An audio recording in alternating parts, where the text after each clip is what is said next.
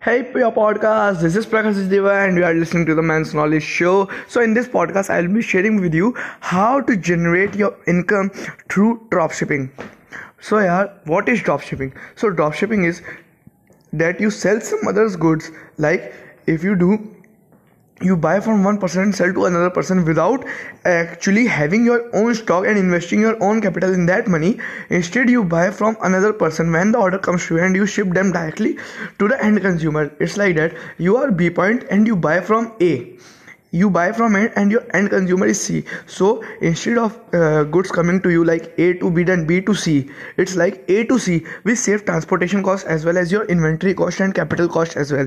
So it helps you to utilize your money and use when only the customer requires. So it's a very helpful technique. I am also using dropshipping for my uh, brand so if you like this podcast don't forget to hit a like button and share with your friends and family till then keep supporting prakash Deva signing off bye bye